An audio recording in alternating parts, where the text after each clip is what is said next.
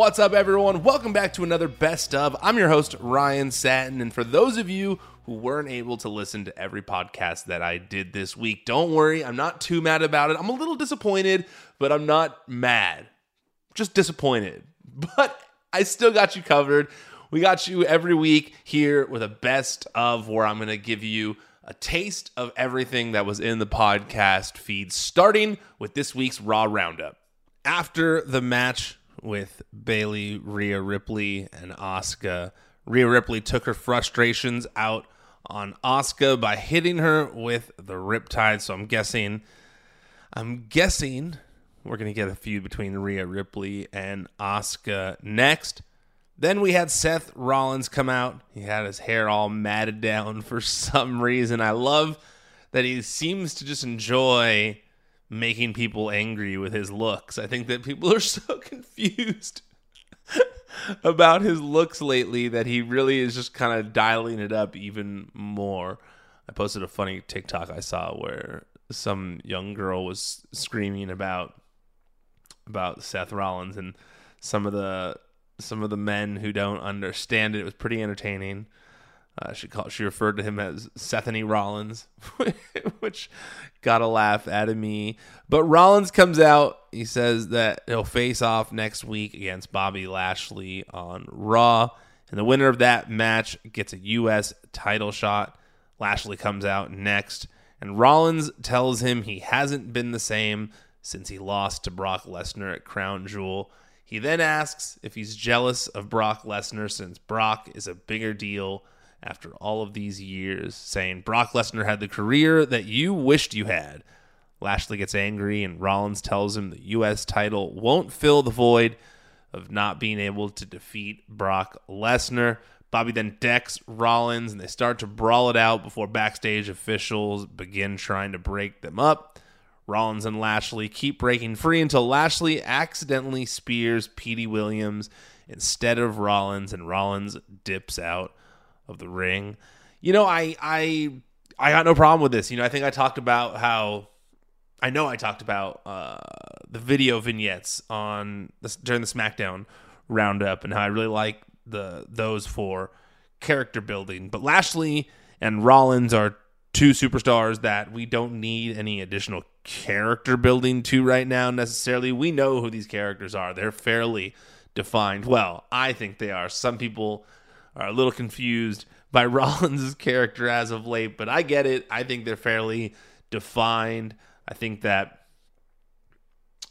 I think that with something like this, it increases tension. And that was another thing that had been kind of missing from some of these feuds was tension, where you feel tension between the two superstars, where you feel tension in their match, where you feel like they actually dislike each other. And Rollins did a good job of that here. Rollins has actually been the one who keeps kind of crossing the line with people, calling out Riddle about his kids.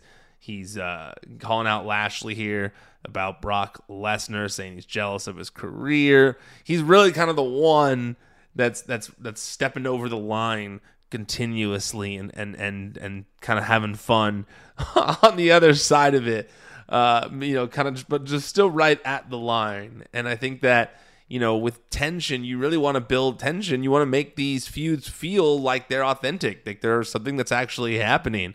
And I think that Rollins does a good job of that. And and this felt real. It felt like something you could see happen. It felt like something that these two superstars would do. Uh, felt, you know, organic.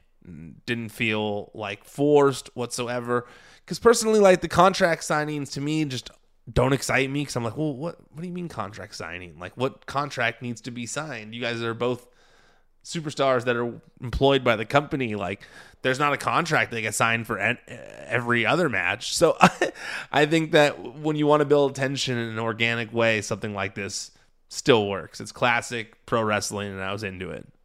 Next, we had Austin Theory, who gets asked about the segment that we just saw between Rollins and Lashley. He says he doesn't care because the future has just begun. Mustafa Ali then laughs about this and gets into it with Theory, which leads to a challenge for later in the night. Theory says, after that, though, he doesn't want to hear the word opportunity come from Mustafa Ali's mouth ever again. Uh oh. Uh oh. Mustafa Ali's been getting beat up a lot on these shows. Is that going to happen again? We'll, we'll get there. We'll get there shortly. Uh, but first, there was an extension of the JBL Poker Invitational. Corbin and Dexter get into a hand, and Lumis wins, which angers Baron, and he starts laying into him verbally. But Lumis pulls out his axe, and Corbin quickly changes his tune. At another table, Dominic and Akira Tozawa get into it, and this sets up a match for later in the night. Similarly, you know, I think that rather than just a match being thrown out there where just just no re- no rhyme or reason to it whatsoever, I don't necessarily like that. I like there to be some story involved in the matches. So even if it's just, you know, a small match between Dominic and Akira Tozawa, I like there was reasoning for it. They got into a little thing backstage. They want to fight afterwards. Easy, done, moving on. Austin Theory versus Mustafa Ali. There was a real scary spot on the top rope in this match where Theory caught Ali, who was trying to hit him with a hurricanrana, but he caught him to powerbomb him, but then they both just kind of fell to the ground. Thankfully, Mustafa Ali quickly got back up, didn't seem to be hurt, and they continued on. The match ended a little bit later, though, when Dolph Ziggler interfered, causing Ali to get disqualified. So now he continued to complain about needing opportunity because Dolph Ziggler ruined his. So he goes off on Dolph Ziggler, and while they're arguing, Theory attacks both and was eventually the only one left standing. I thought that this made sense here. I think that Mustafa Ali does need to ultimately be the one who wins the United States Championship from Austin Theory. He's been around it too much. He's been talking about wanting to be the U.S. champion. He put this amazing promo on social media. Uh, I think it was today, uh, which would be Monday, uh, where he talked about what what it would mean to him to be the United States champion. And I think that you should go watch it if you didn't see that yet because it was very emotional, very moving. But I think that when you see stuff like that, you just want this guy to succeed. You Mustafa Ali is someone who the people are behind, as much as he might, you know, lose or um, whatever. I say lose, you know, lose in a storyline sense. Um, I think that the people are behind him. I think that the moment can be built up to, and I think that's where this is all going. He is getting over match by match you know, before I don't think he was necessarily getting the opportunity to showcase himself on a regular basis, and we are seeing it more often, whether he's losing or not. Uh, he he's getting to showcase what he can do more and more and more, and I think that's ultimately the opportunity that he really in real life was looking for. So I think that also in this match, I liked that Dolph Ziggler got back involved because it did feel like the theory and Ziggler stuff was just kind of dropped. So him still having beef with Austin Theory makes sense. I just my only issue, I guess, is Dolph Ziggler is definitely a heel at this point. It seems to me, and Austin Theory is also a heel uh, Mustafa Ali is a face, but there's a lot of heels surrounding the United States title, except for Mustafa Ali. But there's Austin Theory, there's Dolph Ziggler, there's Bobby Lashley, there's Seth Rollins.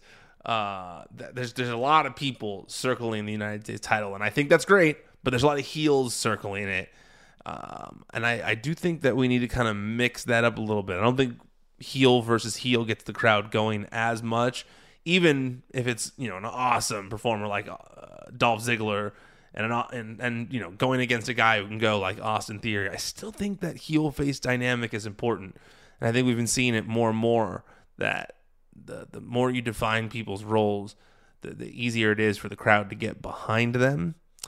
So I'm, i I want to see where this goes. Obviously, I'm reserving all my judgment, um, but I am happy to see Mustafa Ali continuing to get a push and I think it was uh, smart to reinsert Dolph Ziggler into the United States title scene. I just say that with a caveat of like I do think that maybe pushing him as a babyface more would be would be beneficial though, because I do think that it's very heel heavy right now, and it would help.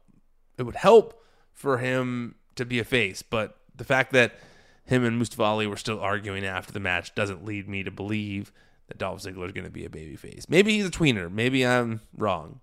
I could be wrong. It's happened once or twice. Moving on, JBL is seen talking outside of his poker invitational, and Miz approaches saying he didn't get invited. Uh, JBL says he can join, but it costs $50,000. Miz explains that he doesn't have a lot of liquid cash right now because of the Dexter Lumis situation, so he gets turned away. And then after the break, Corbin is shown to be cheating, which angers the OC, and they challenge him to a match with Alpha Academy. As that is all happening, everyone leaves, and Dexter and Johnny take the rest of the money off of the poker table.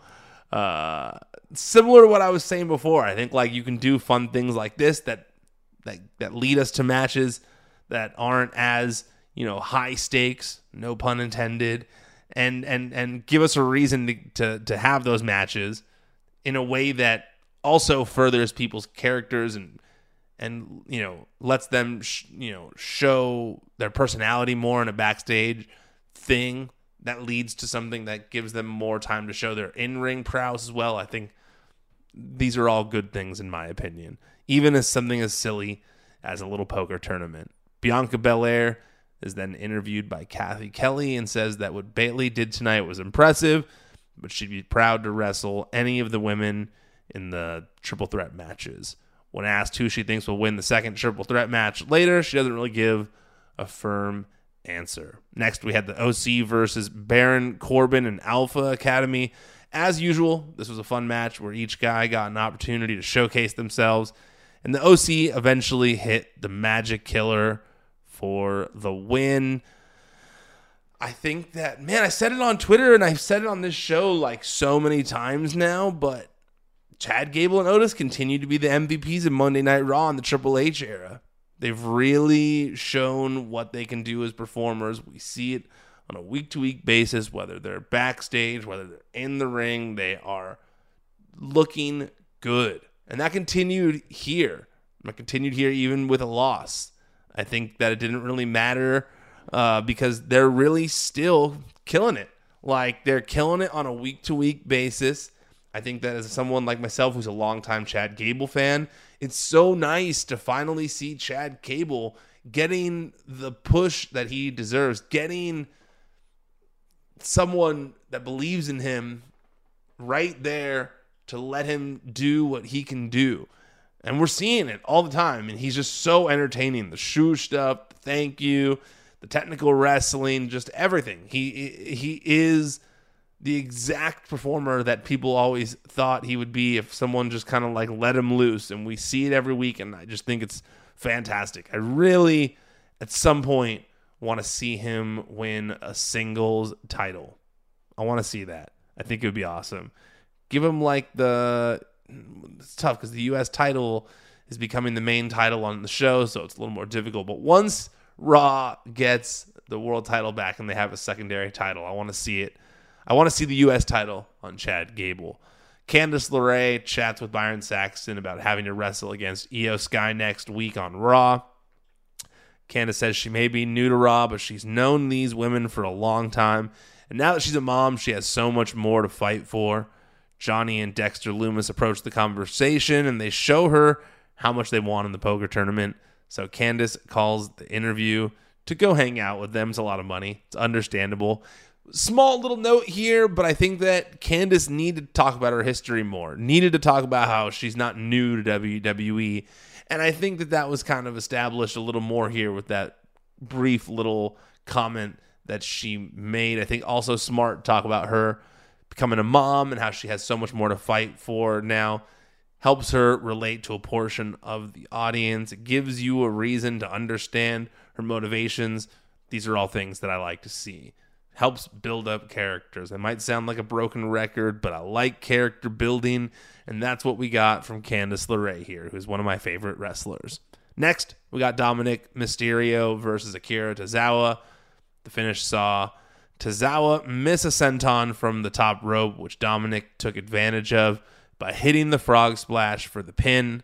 After the match, Dominic seemed like he was going to add insult to injury, but Street Profits ran out to make the save. The Judgment Day and Street Profits is a good program for both sides. Judgment Day needs to move on from their feud with the OC. Street Profits needs something new upon their return to Monday Night Raw, and I think these two sides will gel together nicely. I think that the Street Profits are just money. They're so good. And I think that Judgment Day have really become the team that will make them best as a group. Like they've really ditched the goth stuff and they just feel like their true selves as a group maybe that likes you know darker things but they don't seem like goth kids. They're not you know going over the top with all the goth things anymore. They're just a cool group that likes to kick ass and take names. And to do that against the street profits is a good one because i think that these guys can have a long feud together. The Street, judgment day had a long program with edge. They had a long program with the oc and i think that they can do the same thing with Street Profits in a way that will give the Street Profits uh, chance, will give them an opportunity to wrestle in singles matches as well as tag matches. And I think the people really enjoy that. I know that I like seeing Montez in singles matches. I like seeing Angelo Dawkins in singles matches. They're both really good at what they do outside of the team. So, like a Montez Ford versus Finn Balor, that sounds awesome. Uh, Angelo Dawkins versus Damian Priest. Yeah, give me that. Really think this feud has potential. I was excited about this one when this happened. I felt like it was a good start for the Street Profits on a new path for the Judgment Day.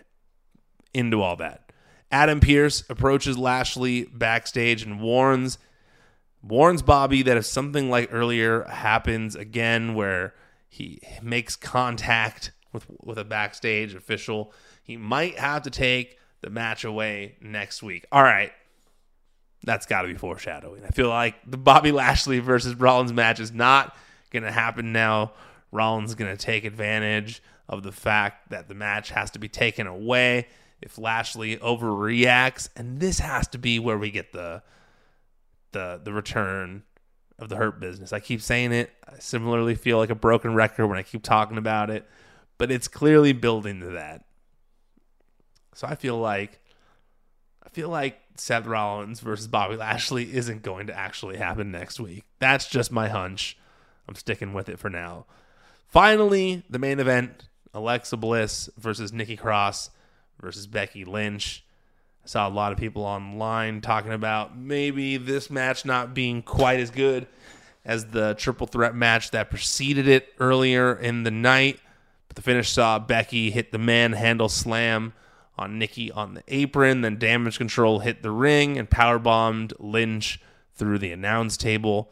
This allowed Alexa Bliss to hit the Twisted Bliss for the win. So next week, it's Bayley versus Alexa Bliss in a number one contenders match for the Raw Women's Championship. So here, okay. okay. So I know we're heading into Bayley versus Becky Lynch, right? That's clearly the direction of those two next.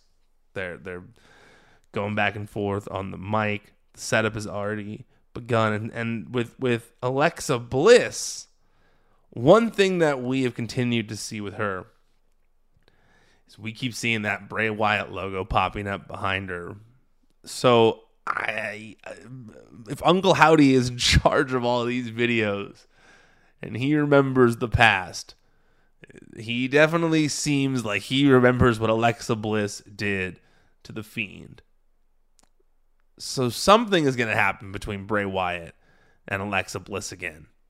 I do think we're getting closure to that story in some way or a continuation of it. So those are the two things I see when I look forward to this match next week. I'm, i think, okay, well, how does this match end? how does this match end? I, I tweeted, I said, okay, so Uncle Howdy appearing is going to cost Alexa Bliss the match next week, right? And all of you seemed to disagree with me. Everyone seemed to disagree with me. Um, uh, everyone else seems to say that Becky Lynch is going to interfere and that she's going to cause Alexa Bliss to win. And then that's how we get into Bayley versus Becky. Alexa Bliss wins the number one contendership, but then then the turn happens and she's going to revel in what she is, returning to her former self and going much more uh, into her, you know, the the little Lomas Bliss, uh, you know, Firefly Funhouse version of her character. A lot of you said that. I see. I see from Mary Helen Clark. Nope. Becky will cost Bayley. Alexa's getting the match. Then the turn. She's gonna revel in what she is. Saw someone say I have zero brains for this take. Someone else said y'all want to see Bianca Bayley for the 10 millionth time this year. I kind of do, only because I do think that Bayley should be the champion. Lastly, here's a portion of the SmackDown Roundup. Next, Joaquin Wilde and Cruz del Toro versus the Viking Raiders. Before things really pick up, though, B Fab comes out, sits on a chair at the top of the stage, which distracts both teams long enough for Hit Row to attack them with chairs. Hit Row take out both teams with the chairs. Then Valhalla jumps on their backs. So V, B, V, I'm getting my V's and my B's mixed up here. So B Fab takes her out too. B Fab then tosses Valhalla into Zelina on commentary, and AJ, excuse me, Top Dollar hits his finisher uh, on Cruz del Toro to finish the segment. Yeah, I mean, I think that I'm someone who loves tag team wrestling. I've always loved tag team wrestling. I think that tag team wrestling is a special thing, and I and I and personally, when I look at tag team wrestling, I want to make sure that all the teams stand apart. That there's a difference between all the teams. They all have their own vibe, their own thing, because then you're gonna you're gonna you know feel like you certain people are gonna want to cheer for certain teams you're going to be able to relate to these people. You're going to be more into their characters when you see them, and it helps obviously when they're all good wrestlers as well. Uh, but these three teams, I'm excited about this. You know, um, the Viking Raiders have been getting a, a, a dedicated push since Triple H uh, has come back. Um, even though you know he was a uh, what's called uh, Erik was injured for a minute. Uh, they've really, you know, Triple H has clearly always been a fan of the Viking Raiders. That's why he brought them to NXT. It's why he gave them huge pushes in NXT. And seeing that again in this new incarnation where they're being taken much more serious, they've got a much more dark vibe. I love it. The Viking Raiders. Legado. Legado has been looking fantastic since they hit the main roster.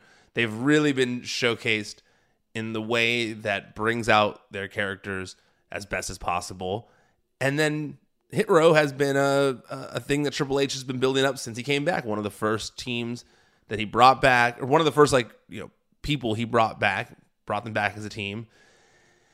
And I think that all three have been getting proper build. I think that the history between uh, the history between Hit Row and Legado is there, and I just truly think that now that we've got three teams that are in this mix together, that all can go, that fans know about now as a whole, is really going to spice up the division. We got these three teams feuding now. We still got New Day. We still got teams out there. We, we got Imperium. We got we got stuff happening. The tag team division is alive and well. The Usos is alive and well. Street Profits, well, they're on they're on Raw. They were just on SmackDown tonight. But it's just tag team wrestling is is on the rise again in WWE. You know that Triple H has that same appreciation for tag team wrestling. He has showcased it well in NXT.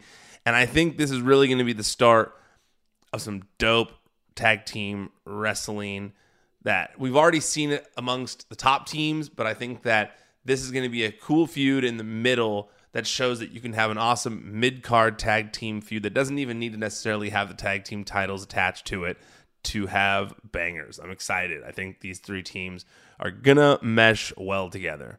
Next, LA Knight is shown walking backstage looking for Bray Wyatt. He walks into a room and sees a Bray Wyatt shirt hanging up. So he walks in, and then the lights turn off. He flashes his cell phone around the room to try and figure out what's going on. And of course, sees someone in an Uncle Howdy mask. Ah! He screams as the show goes to commercial. I thought we were going to see more after this. I thought we were going to see like what happened to him, maybe see him under a pile of stuff, but we unless I missed it, we never saw more with LA Knight after this. So I'm I'm interested to see what happens with with with uh LA Knight now. I'm, uh, did he get kidnapped? Is he has he been taken to the the funhouse? Are we going to see the funhouse coming back? Are we going to see some some new characters? What's going on here? I would like to know. All I know is that after the break, we see superstars hanging backstage with Kurt Angle and Gable for his birthday. And you can briefly see in the corner Bray Wyatt arguing with someone outside the door again. It looks like he's arguing with himself. Gonna have to wait and see on that one. Gonna have to wait and see. But in the meantime, someone hands Kurt Angle number one dad card. Aw, it's revealed to be Jason Jordan. What a reunion. Those of you who have been watching for for I don't know past couple years. I don't want to say a while because it doesn't mm, makes you sound old. It wasn't that long ago, just a couple years ago when we had the Jason Jordan storyline where it was revealed that Kurt Angle was his dad. So I like that we had the little throwback there, and it's been so long since we've seen Jason Jordan on TV. Sucks that the guy got injured and that he hasn't that he wasn't able to return to the ring, but it's really good to see the fact that he has found a new career behind the scenes, seems to be loved behind the scenes, seems to be killing it at this job, and found a second life in the wrestling business behind the scenes. So, nice little callback with Jason Jordan and Kurt Angle. Next, we had Ricochet and Gunther come out for their contract signing, which is immediately interrupted by New Day. Before I explain why New Day did that, though, let's have a quick commercial break.